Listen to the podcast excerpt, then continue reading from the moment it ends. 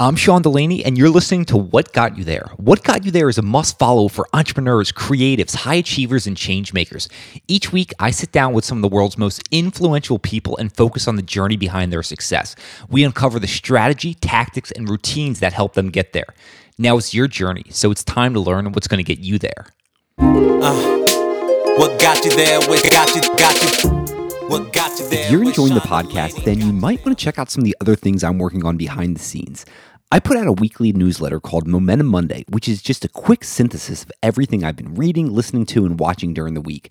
I also do a once a month deep dive called The Distillery, which is a long form distillation on someone whose thinking has greatly impacted me. You can check out past distillations of Josh Waitzkin, Yen Liao, and Nick Konis, and everything else we're putting on at whatgotyouthere.com. Today on What Got You There, I am doing one of my very special distillation episodes. Remember, this is a once a month deep dive on someone I learned from, have tremendous respect for, and really admire their thinking. And this distillation is on Bob Iger, the former CEO of the Walt Disney Company uh, and current executive chairman. He, in my eyes, is one of the greatest business leaders of our time. And there is just so much wisdom and leadership principles that we can take away from Bob. So please enjoy this special distillation episode on Bob Iger. Some people are born millionaires, others are self made. But while no two millionaires or even billionaires follow the exact same path, they're all bullish on this secret asset class. Know what investment asset I'm talking about? It actually has nothing to do with stocks, cryptos, or even NFTs. According to the Wall Street Journal, market watchers are saying that the biggest payday for billionaires could come from the art market. I'd say skip the NFT mania. Why? Because that's not how billionaires are diversifying their portfolio and protecting their wealth for generations. They're investing in blue chip art. Why are they doing that? Because art outpaced the S&P 500 by threefold from 1995 to 2020 with nearly zero correlation to the public equities. But you don't need to be a billionaire to get in on this multi-trillion dollar asset class. Masterworks.io is the fintech platform democratizing the art market in other words, you can start investing like the 1% and build a diversified portfolio of iconic contemporary works from Warhol to Picasso to Banksy. They've securitized over 90 paintings with the SEC and have over 280,000 users. In fact, hundreds of members just got a 32% annualized return from their Banksy sale. Demand has never been higher, but you can get immediate access with my special link. Head to masterworks.io slash what got you there to start investing. That's masterworks.io slash what got you there. You can also see more important disclosures at masterworks.io slash disclaimer. Are you looking for a delicious and healthy nutrition bar that is keto friendly, low sugar, and protein infused? If so, look no further than New School Snacks, who's reinventing the low sugar snacking revolution. Now, for me, health is one of the biggest things I think about, and eliminating the sugar from my diet is crucial. And that's why I love New School Snacks. So, if you're one of those people who also want to change the way you approach nutrition and snacking, then head to newschoolsnacks.com for great deals on their collagen bar loaded with healthy fats from MCT oil. And while you're there, pick up one of their brand new mouth-watering French toast crunch bars. That's newschoolsnacks.com. So, as we start the new year, we're getting started with one of my favorite things to do, and this is a distillation episode. And this distillation is on one of my all time favorite business leaders, and that's Bob Iger. And Bob was the former CEO of the Walt Disney Company. He, he's currently the executive chairman. And he really is just someone who seems to be the embodiment uh, of hard work, tenacity, living life by your values, knowing what you need to do to not only bring out your best self, but also get the best out of others. So, this is going to be a fun exploration into Bob's thinking, what he's done over the years, who he's learned from, what are some of his leadership principles. Uh, but I'm going to start off by reading a little something that, that Bob wrote, and that is My instinct throughout my career has always been to say yes to every opportunity. In part, this is just garden variety ambition. I wanted to move up and learn and do more, and I wasn't going to forego any chance to do that but I also wanted to prove myself that I was capable of doing things that I was unfamiliar with. It would be easy in a book like this to act as if all the success Disney experienced during my tenure is the result of the perfectly executed vision that I had from the beginning. But you can only put the story together in retrospect. I had no real idea, though, especially then, where this journey would take me. Determining principles of leadership is impossible to do without experience, but I had great mentors. I'd absorb everything I could from them. Beyond that, I trusted my instincts and I encouraged the people around me to trust theirs. Only much later did those instincts start to shape themselves into particular qualities of leadership that I could articulate. There's a way in which I still can't quite believe it. It's a strange thing to think that on the one hand, that the narrative of your life makes complete sense. Day connects to day, job to job, life choice to life choice. The storyline is coherent and unbroken. There are so many moments along the way where things could have gone differently, though. And if not for a lucky break or the right mentor or some instinct that said to do this rather than that, I would not be telling this story. I can't emphasize enough how much success is also dependent on luck, and I've been extraordinarily lucky along the way. Looking back, there's something dreamlike about it all. Man, uh, this just encapsulates so much uh, of what I love so much about Bob, right? Like he's willing to admit the the role luck plays in all of this, but also just like his his ambition around learning, growing, developing. Obviously, like I, am doing this because I love growing, I love learning, I love sharing this with others, and he's just one of those people. But I, I also like that he talks about how his leadership principles they only got carved out and developed over time and with experience. I think today, so many of us just try to slap values or principles on the wall. It's like you got to live them. And this is something Bob did. So I'm actually going to read off uh, Bob's 10 leadership principles, uh, and then we'll dive more into Bob's story. So, first off, is optimism. And one of the most important qualities of good leader is optimism, um, pragmatic enthusiasm for what can be achieved, uh, even in the face of difficult choices and less than ideal outcomes. You need an optimistic leader um, and not someone who's just going to yield to pessimism. Um, simply put, people are not motivated or energized by pep, uh, pessimists, and Bob was an optimist. The next one is courage, and the foundation of risk taking is courage. And in ever changing, disrupting businesses, risk taking is essential. And you think about Reid Hoffman's um, around embracing failure, right? Like that takes courage, the ability to, to risk certain things. Um, the next one is focus and allocating time, energy, and resources to strategies, problems, and projects that are of highest importance. And Bob understands if you're going to be the CEO of a company like Disney, focus is going to be so key. And you have to understand what are the key things that require your time and then go all in on them. Next up is decisiveness. And all decisions, no matter how difficult, can and should be made in a timely manner. And leaders must encourage a diversity of opinion, balance with the need to make and implement those decisions. And chronic indecision is not only inefficient and counterproductive, but is deeply corrosive to morale. I'm sure many of us have been in those those situations where unfortunately indecision just just just weighs on us and crushes us. So decisiveness is key. Next up is curiosity. This one really hits home for me and like a deep and abiding curiosity enables the discovery of new people, places and ideas as well as an awareness and understanding of the marketplace and its changing dynamics the path to innovation begins with curiosity, right? Like that exploration type mentality and mindset is is crucial here. So next up on, Bob's principles is fairness and strong leadership. I mean, this embodies the fair and decent treatment of people, right? Like I, I don't know a single great leader who who doesn't treat people well. And empathy is essential as is accessibility right? Like you need to be empathetic to be able to view things through other people's eyes but you also have to be accessible right? Like you're not just closed off and no one can ever gain access. Um, so that's important and, and bob views this as fairness. Next up is thoughtfulness and thoughtfulness is, is one of the most underrated elements of good leadership. I mean it's the process of gaining knowledge so an opinion rendered or decision made is more credible and more likely to be correct it's, it's basically just simply about taking the time to develop informed opinions. Next up is authenticity. And I would say if there's there's been a few things that have been so common on these distillations, but one of them is just unabiding authenticity. And Bob says you got to be genuine, you got to be honest, you can't fake anything. And truth and authenticity breed respect and trust. Now, I think this is so crucial too. If you're not being your authentic self, letting that shine through, you're not going to be able to bring your best self. And I think you can see this uh, across different leadership styles. If you think about great sports coaches or even player styles, they're all different. But the elite, elite, they're being true to themselves. I just think that's so cru- uh, crucial. Next up, the relentless pursuit of perfection. We'll, we'll talk about all of these, but but this one certainly again here in this distillery.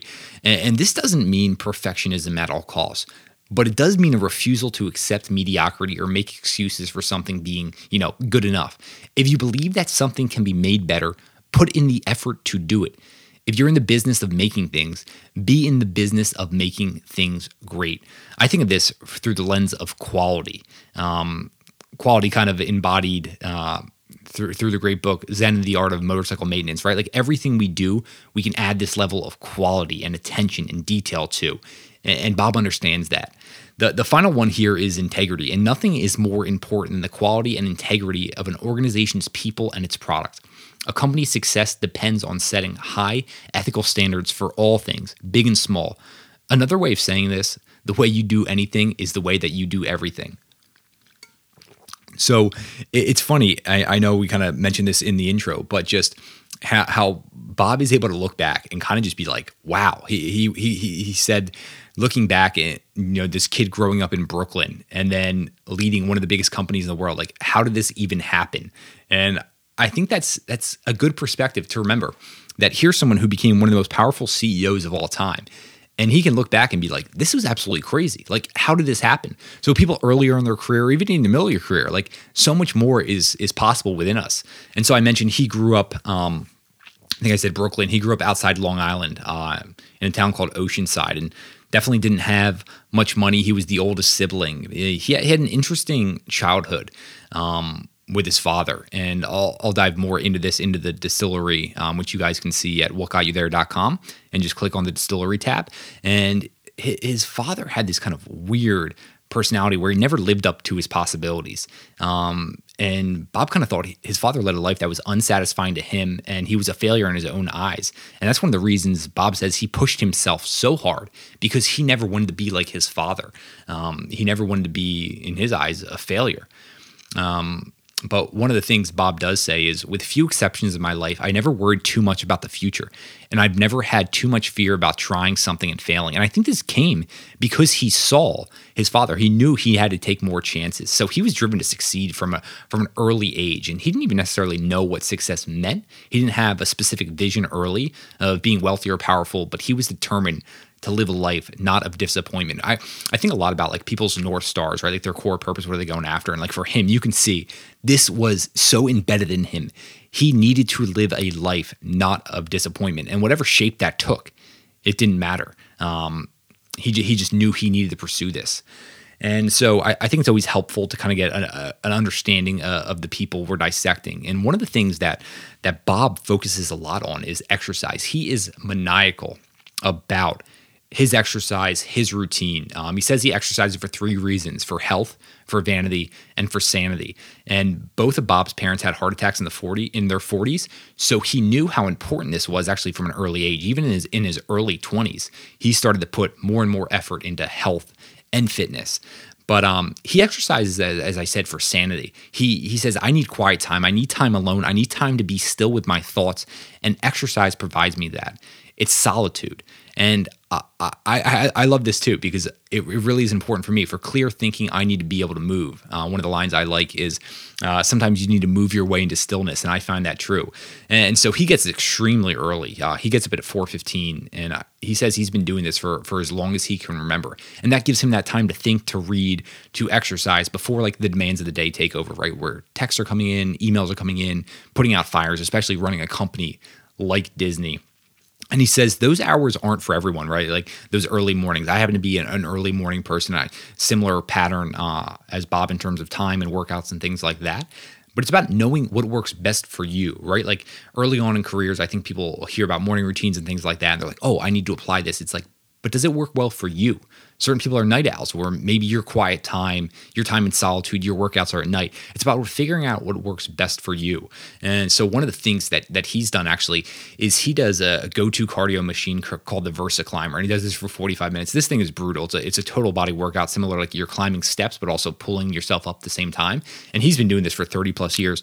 One of the things I, I like because I actually do the exact same thing, which is probably to a lot of people sounds somewhat weird. He works out in the dark. I actually work out uh, in the pitch black as well, and it, it kind of takes me into this more meditative state um, where I'm fully immersed in what I'm doing. Um, as opposed to just lights on being distracted. So I just thought that was a, a unique commonality. Uh, so anytime you hear people you look up to with commonalities, uh, I always tend to pick on those. But workouts, health, fitness overall is, is just an essential for Bob.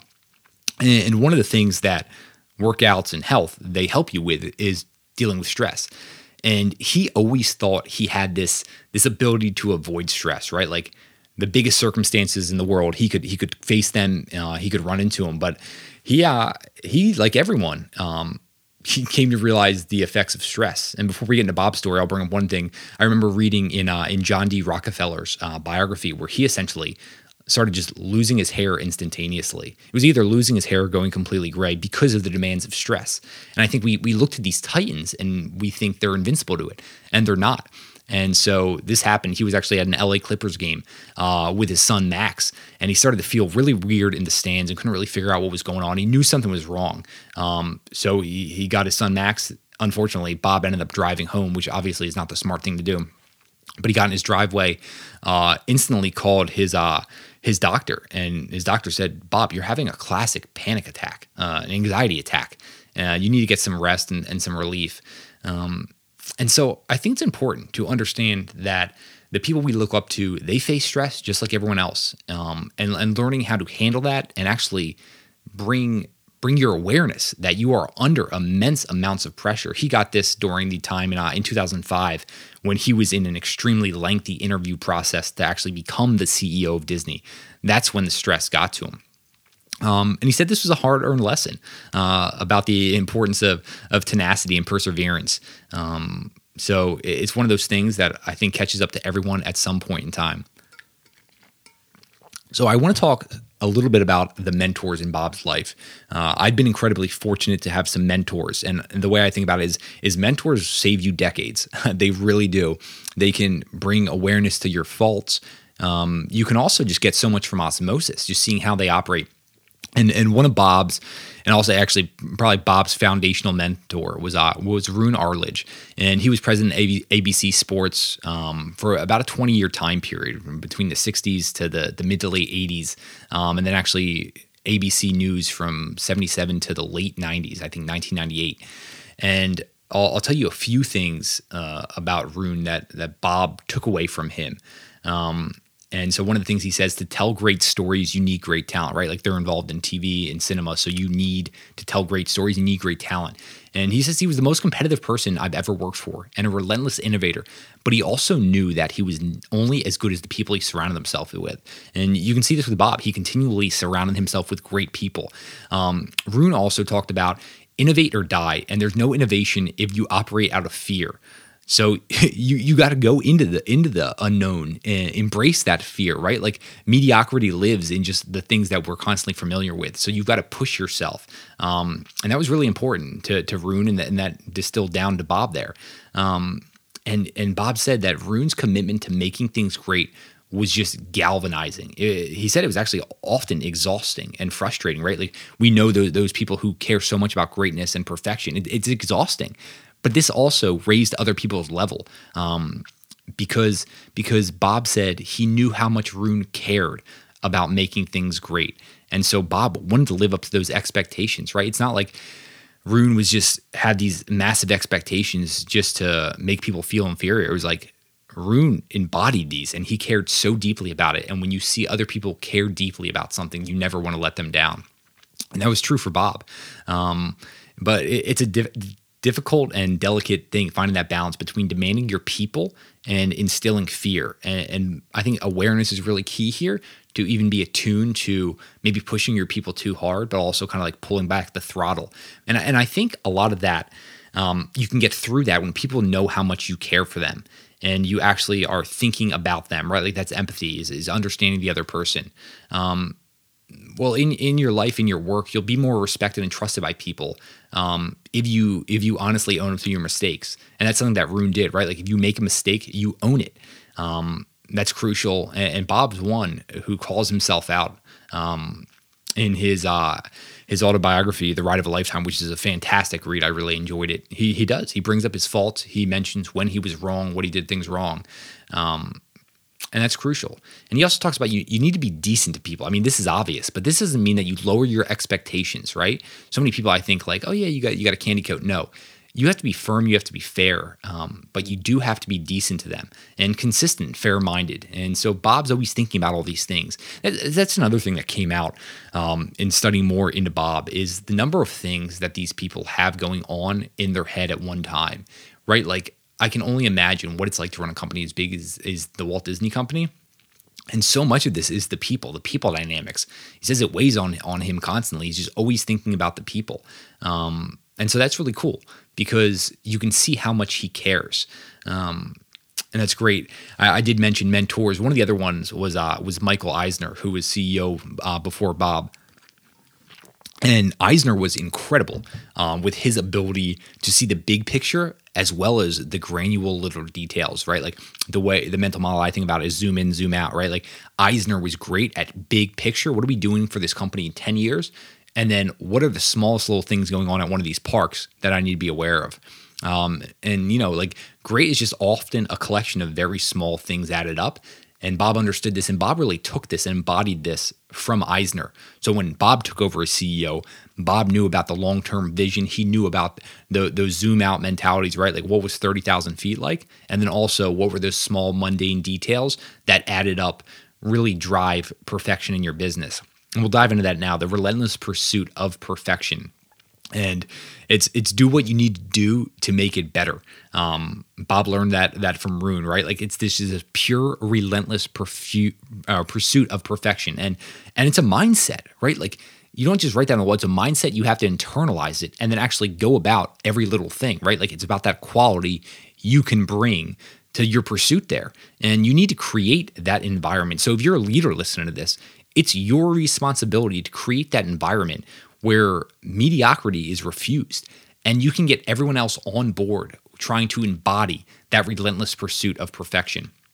And one of the things Bob brings up that had such a tremendous impact um, on him was the the documentary uh, Jiro Dreams of Sushi, and this is about a master sushi chef uh, over in Tokyo um, named Jiro. Um, and quick quick note here: you you find that the people who are, are truly seeking excellence, they find the patterns across everything, right? Like Bob's watching this Netflix documentary about sushi, but all of a sudden he pulls away and extracts out a lesson that he embodies so deeply. It changes the way he lives his life and how he leads. So in this in this documentary, uh, Bob Bob saw what Jiro did, who spent literally a lifetime with his craft. Uh, I did see the documentary; it was very intriguing, and I think one of the one of the parts it's it's talking about like learning how to just handle the rice in his restaurant, and it's something that you have to work just with the rice for ten years before they allow you to touch any of the fish. It, it was something like that. Basically, like the amount of time you have to dedicate is just so long, and so there's a Japanese word, and uh, I'm sorry if I get this this pronunciation correct. Clearly, my articulation of speech is not great, especially in foreign languages.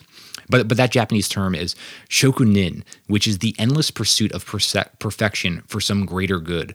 So shokunin is the endless pursuit of perfection for some greater good. And Bob says, I fell in love with Jiro when I watched and became fascinated by this concept. He actually ended up um, in 2013 traveling to Tokyo uh, to the restaurant with a bunch of colleagues so they could actually see what this was like the relentless pursuit of perfection. Um, I just think this is so cool. I know I said this a minute ago, but you see a principle, someone embodying something that you can take away in, in a field so different than yours, right? Like quality, perfection, drive, motivation.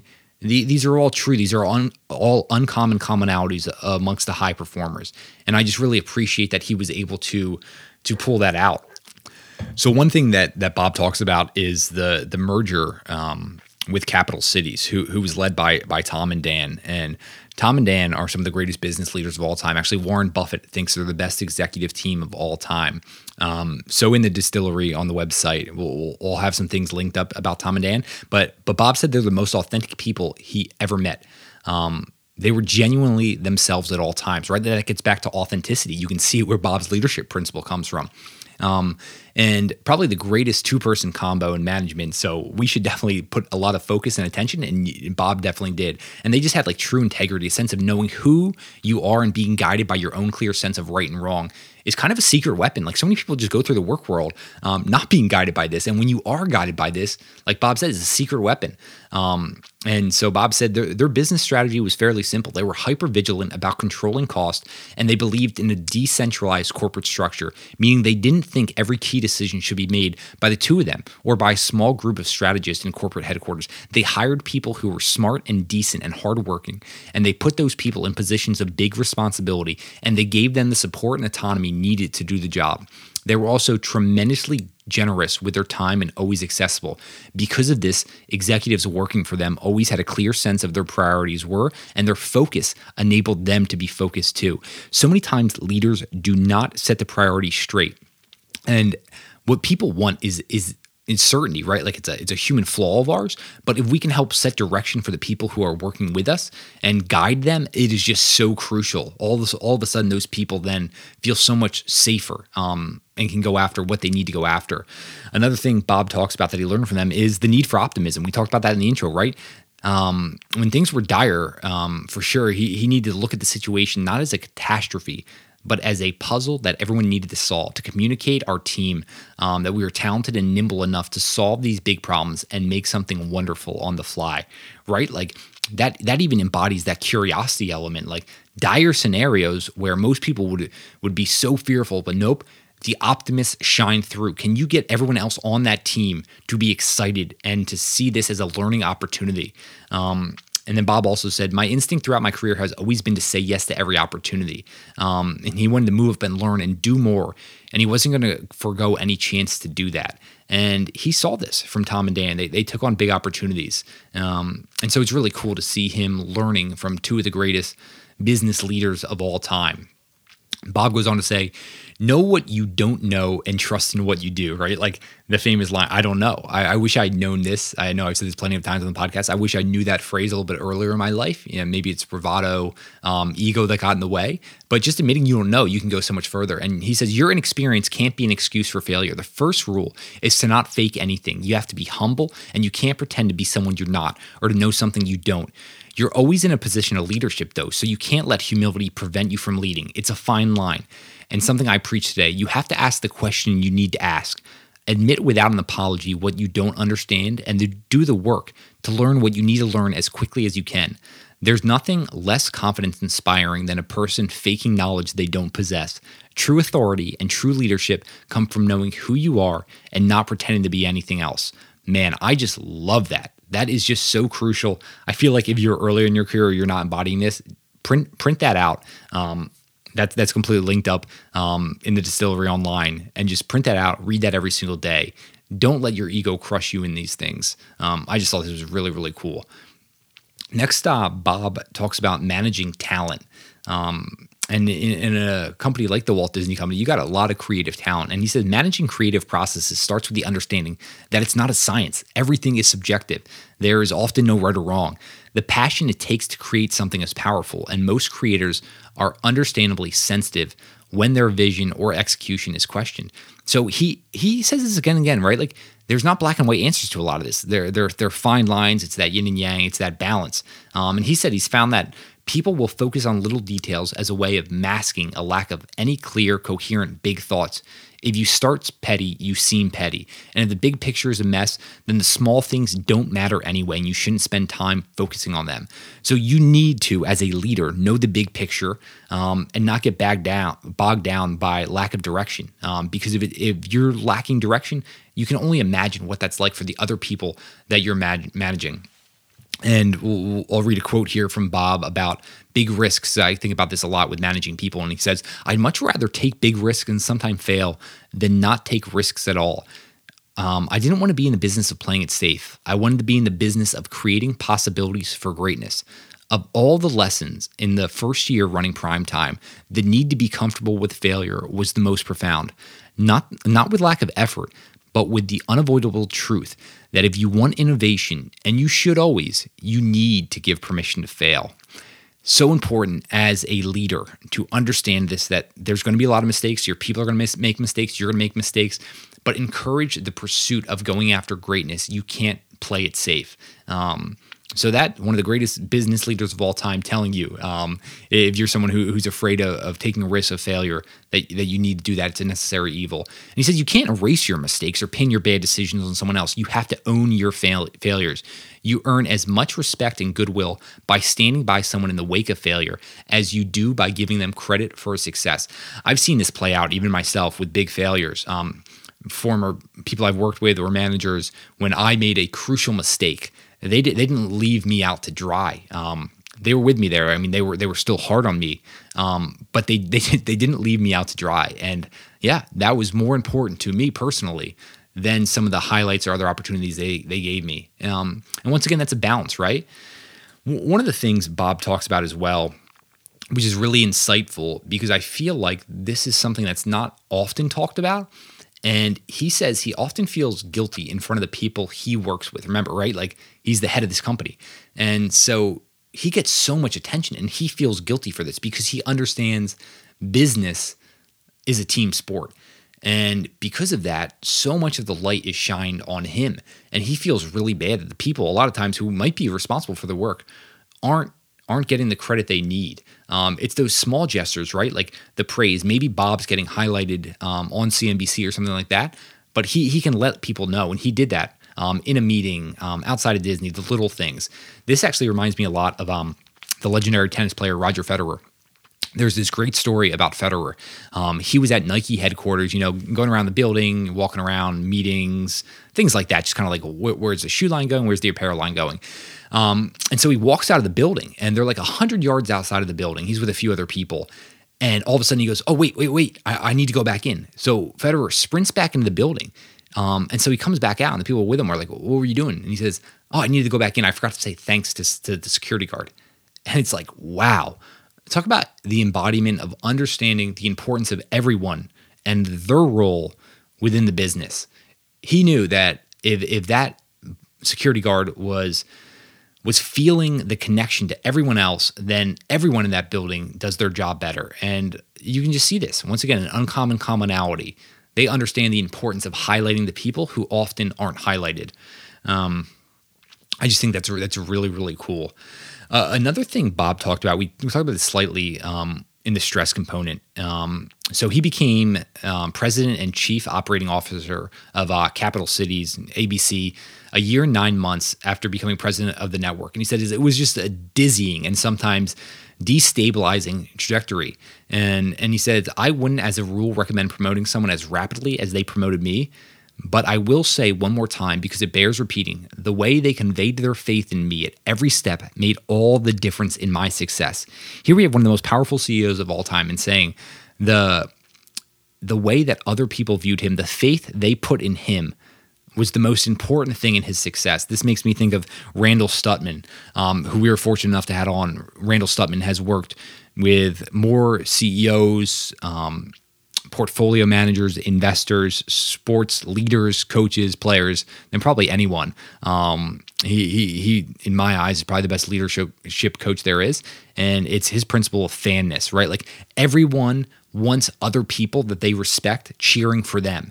And I ever talking ever since talking with Randall multiple times about that, I can never forget it. We want people cheering for us. And so think about that. If you're leading someone that you should be cheering people on, it's going to mean so much more to them. So this was this was a, a really extensive deep dive into Bob. I, I, know we've covered a lot of different things, um, but I'm just going to hit on a few more leadership principles that he talks about, and then even how he thinks about managing time. Um, because we all want, want, to believe we're irreplaceable, um, especially a lot of the, the big leaders. And so, what Bob says around this is be aware that you are replaceable. The trick is be self aware enough that you don't cling to the notion that you're the only person who can do this job. At its essence, good leadership isn't about being indispensable. It's about helping others be prepared to possibly step into your shoes, giving them access to your own decision making, identifying the skills they need to develop, and helping them improve. And as I've had to do, sometimes being honest with them about why they're not ready for the next step, man, that is so crucial. Um, being aware enough that you're not indispensable, and then helping those underneath you is just so amazing to see. Um, I, I, just love hearing about that. Um, with, with these with these elite leaders. And it's, it's just really cool to hear. So I, I know I mentioned we talk about managing time. And so Bob says managing your time and respecting others' times is one of the most vital things to do as a manager. You often have to sit through those meetings that, if given the choice, you might not choose to sit through. You have to learn and absorb. You have to hear out other people's problems and find solutions. It's all part of being a great manager. And think about this, right? Like, there's plenty of times I can only imagine a, a meeting with Bob Iger um, where it might be that most important it might be the most important meeting for someone who's lower in their career than Bob, just him being in the room. So when he has the ability to have empathy and show the respect to those people, think about what it does for those people, not only in that time, in that moment, but the long tail of that as well the effort they're going to put towards the company towards you uh, it's really really important. And so he he walks around. He wants to understand and ask clarifying questions to get the more more out of people. You know it's like he's going to go around asking them what's the problem i need to solve? Does this solution make sense? If i'm feeling some doubt why? And these are all things he's asking himself and he tries to get the people who work for him to do the same thing and it's important to know and to find a balance. To do your job, you have to be patient. You have to look for opportunities to pitch in, expand, and grow, and make yourself one of the people through attitude, energy, and focus that your bosses feel they have to turn to when an opportunity arises. And that's something Bob did throughout his entire career. He spent his entire career within the ABC companies because he was one of those people that people could count on, um, that had energy, optimism, a great attitude, and focus. And so when when you have someone like that that you're leading, when you have a new opportunity pop up, who do you think you're they're going to look to? They're going to look to those people. So this this really was a, a fun distillation to put on in, in one of my all-time favorite business leaders and CEO. Like I mentioned, you can head to whatgotyouthere.com to check out the full distillation of Bob Iger, which is much longer. It's uh, it's right around uh, 9,000 words, and I dive into all of his leadership principles, the lessons to lead. So there's a lot of actionable takeaways here uh, if you want to dive further in, into this. And, and, remember, this is something we do once a month. It's a once, once a month deep dive into someone I've learned from, I have a tremendous amount of respect from. Um, so past people we've done, uh, we did a throwback. We actually did a, a Bruce Lee distillation. We've done the CEO of Formula One, um, the Mercedes team, Toto Wolff. We've done Josh Waitzkin, the, the legendary chess prodigy and martial artist. So, uh, what I like to do is I like to get a wide berth of people from all different industries, and it's about distilling down and synthesizing their wisdom, how we can use it, and then figure out that, oh, wow, what they were doing over here in martial arts is actually applicable to me and my technology company. And, and that's where that distillation and, and, synthesis really come into play. So I hope you guys enjoyed this distillation of Bob Iger. Once again, you guys can head to whatgotyouthere.com, click on the distillery tab to read the full distillation of Bob Iger. But looking forward to you guys join us next time. Thanks again.